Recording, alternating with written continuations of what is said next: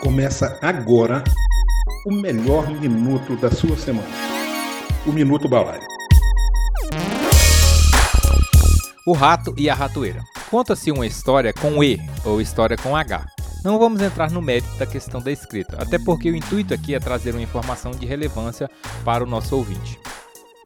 Trago a este Minuto B a narrativa de uma situação para uma reflexão mais profunda em tempos de crise, com um mar de informações, muitas das quais desencontradas.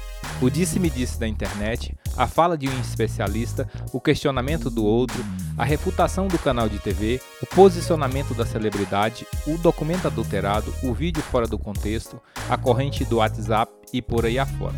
Vamos refletir juntos sobre algo lúdico que pode nos ajudar a compreender mais sobre a vida e as mudanças de cenário a que estamos expostos.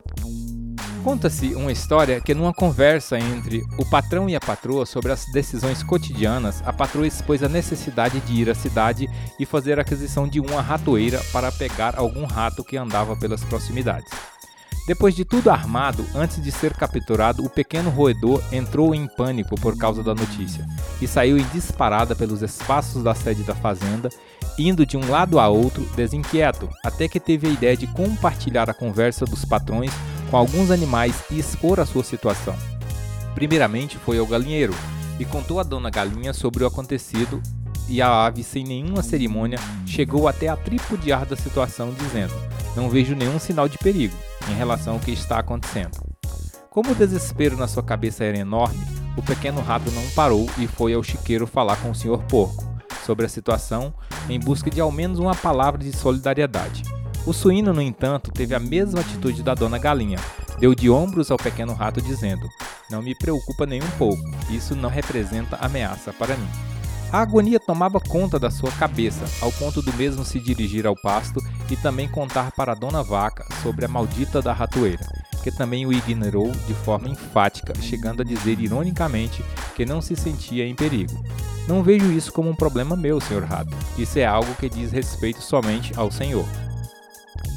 A vida seguiu seu curso durante vários dias e todos eles, a dona galinha, o senhor porco e a dona vaca, despreocupadíssimos, exceto o pequeno roedor. O pobre rato com sua angústia e sem ninguém para dividir suas dores. Passou-se mais um dia comum, como tantos outros, mas naquela madrugada em especial ouviu-se um disparo da ratoeira e Dona Patroa, toda ansiosa, levantou-se para conferir o que havia acontecido. De forma displicente e sem os devidos cuidados de uma pré-verificação do cenário, foi correndo no escuro da noite e, ao levantar a ratoeira, a mesma havia pego não o pobre do senhor rato, e sim uma senhora cobra venenosa, que a picou de imediato, fazendo a patroa adoecer. Na cultura rural é comum, quando alguém está doente, fazer uma sopa para o enfermo se alimentar. E sopa ou uma boa canja é feita de quê? Já sabemos ou no mínimo prevemos o que aconteceu. Com isso, mataram a galinha. Em seguida, como não houve melhora e o quadro se agravou, e visto que a necessidade de comida para o um número maior de pessoas composta pelos amigos e vizinhos que vinham visitar, matou-se o porco. Mas aconteceu algo. A situação tomou um rumo inesperado. Foi quando a patroa morreu. Todos sabem que nos velórios temos aqueles momentos da despedida e o número de pessoas que vieram prestar solidariedade para com a família enlutada na fazenda aumentou muito, visto que tinham muitos amigos e para alimentar aquela quantidade de pessoas foi preciso sacrificar a dona vaca.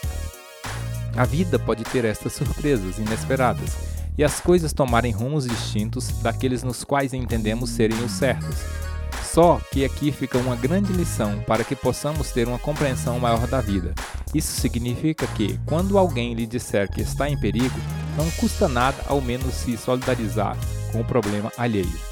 Se pegarmos o que poderia ocorrer nessa narrativa, Dona Galinha, Senhor Porco e Dona Vaca não estavam no raio de ação do perigo real imediato com a compra de uma ratoeira, pois todos sabem qual o objetivo de alguém ao comprar tal objeto.